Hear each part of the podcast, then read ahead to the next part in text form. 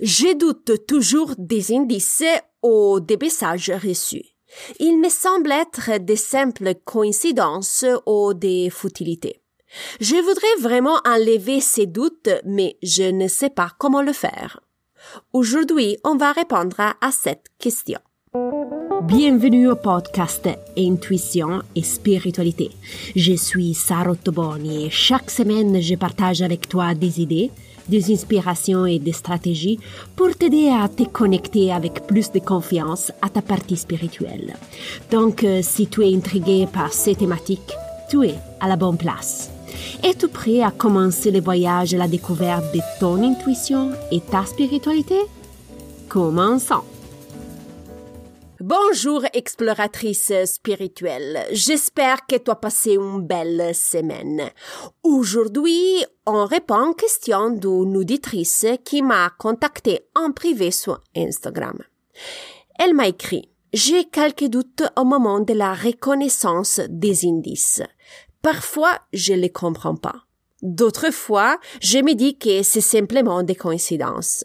Comment puis-je relever ce défi ?» J'ai décidé de répondre ici parce que je pense que ça va être vraiment utile aussi pour toi. Avant de commencer, je voudrais souligner un point très important pour moi. Au début de ma carrière, j'avais les mêmes doutes que cette femme. Je pensais qu'il s'agissait simplement de coïncidences et non des moments de synchronicité. En plus, je voulais éviter de créer les réponses avec mon cerveau rationnel. Je voulais absolument être impartielle et recevoir les bons messages de mes guides spirituels. En gros, je voulais pas mettre du mien là-dedans. Donc, au début, j'ai douté aussi. Et j'ai beaucoup douté. Et pour être sûre, tu sais qu'est-ce que je faisais? Je posais 1000 questions à la fois. Et je posais toujours la même question. Parfois, j'ai exagéré aussi. Mais en étant une fille rationnelle et pragmatique, je cherche toujours des solutions. Et je voulais et je désirais être sûre que j'étais pas moi à créer ces questions-là. Et si toi aussi tu es en train de vivre ces situations-là, je te comprends. Et je vais partager avec toi certains conseils pour te aider à surmonter ces doutes. La solution qui m'a permis d'avancer est celui-ci. Je te conseille de poser la question à tes guides spirituels. Prends un stylo et un papier. Écris ta question sur le feuille de papier. Et dans les prochains 2-3 jours, note toutes les réponses que tu reçois sur la feuille. Tu vas commencer à créer une liste de preuves. Si tu veux approfondir ce sujet, je te conseille d'écouter l'épisode du podcast numéro 11.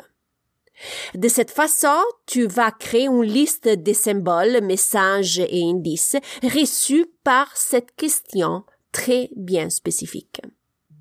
Attention, ce n'est pas le dictionnaire des signes, ok, que nous allons créer pour clarifier la signification des indices, comme j'expliquais dans le numéro 7 de l'épisode du podcast. Cela a un autre objectif, ces listes de preuves, et celui de documenter tous les signes envoyés par nos guides pour cette question spécifique. Pourquoi je te recommande de faire cette liste? Pour 2 raisons. Tout d'abord, pour n'oublier pas les signes et les messages reçus. Très souvent, je me suis rendu compte qu'au bout de 2-3 jours, j'avais oublié des morceaux. Donc, quand j'ai répondu à la question, je me suis souvenu seulement de 2-3 signes plutôt que les 10 que j'avais réellement reçus. Et la deuxième raison est que tu es d'avant en liste concrète des réponses. Si ton cerveau rationnel crée des excuses, il ne peut pas le mettre en doute parce que d'avant toi, tu as une liste avec 5 ou 6 événements ou messages reçus. Donc, il devient beaucoup plus difficile pour le cerveau de mettre en cause les messages reçus envoyés par les guides. Pour combien de temps tu dois faire cette liste ? Personnellement, je l'ai fait pour 3 mois. Il m'a fallu 3 mois pour me faire confiance. Une autre cliente a fait ce type de liste pour 3 semaines et une autre cliente l'a fait pendant 5 mois. Si après 2-3 réponses reçues, tu as toujours des doutes car les signes reçus te semblent anodins ou sont des réponses très simples, quoi faire? Demande aux réponses absurdes. Par exemple, montre-moi un chat fuchsia ou une vache verte. Ou demande, comme a fait l'auditrice, une paire de signes. Par exemple, montre-moi un cheval suivi dans la succession du nombre 4, 4, 4. Tout au long de notre vie, nous avons été éduqués à penser, à faire des calculs, à étudier les choses pour les bien faire, comme 2 plus 2 fait 4 et pas 5.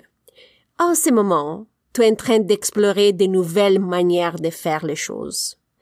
Donc, tu rétablis ton côté intuitif qui était dormante depuis longtemps. Donc, donne-toi le temps, ok? C'est normal de douter. Pour conclure, rappelle-toi que le défi en ce moment n'est pas de voir les signes, de communiquer avec les guides spirituels ou faire attention à la manière de recevoir les informations. Le vrai défi est un autre. Augmenter ta confiance dans la réception des messages. Donc, si on récapitule ensemble, si tu as des doutes sur la réception des messages et des indices, est normal. Utilise la liste des preuves comme instrument pour contraster tes peurs et tes doutes.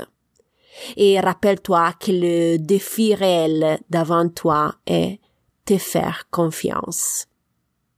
Nous voilà à la fin de l'épisode. Tiens-moi au courant si tu as des questions ou des doutes. Tu sais que je suis toujours là, prête à te répondre. Et n'hésite pas non plus à me faire un petit coucou. Dans la didascalie de l'épisode, tu trouves toutes les informations.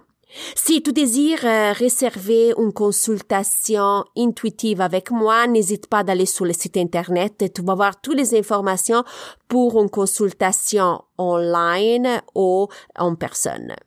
Si tu veux être informé sur la prochaine publication de l'épisode de podcast, n'oublie pas de t'abonner gratuitement au podcast. Je te remercie pour le temps que tu m'as dédié. Tu sais que j'apprécie énormément.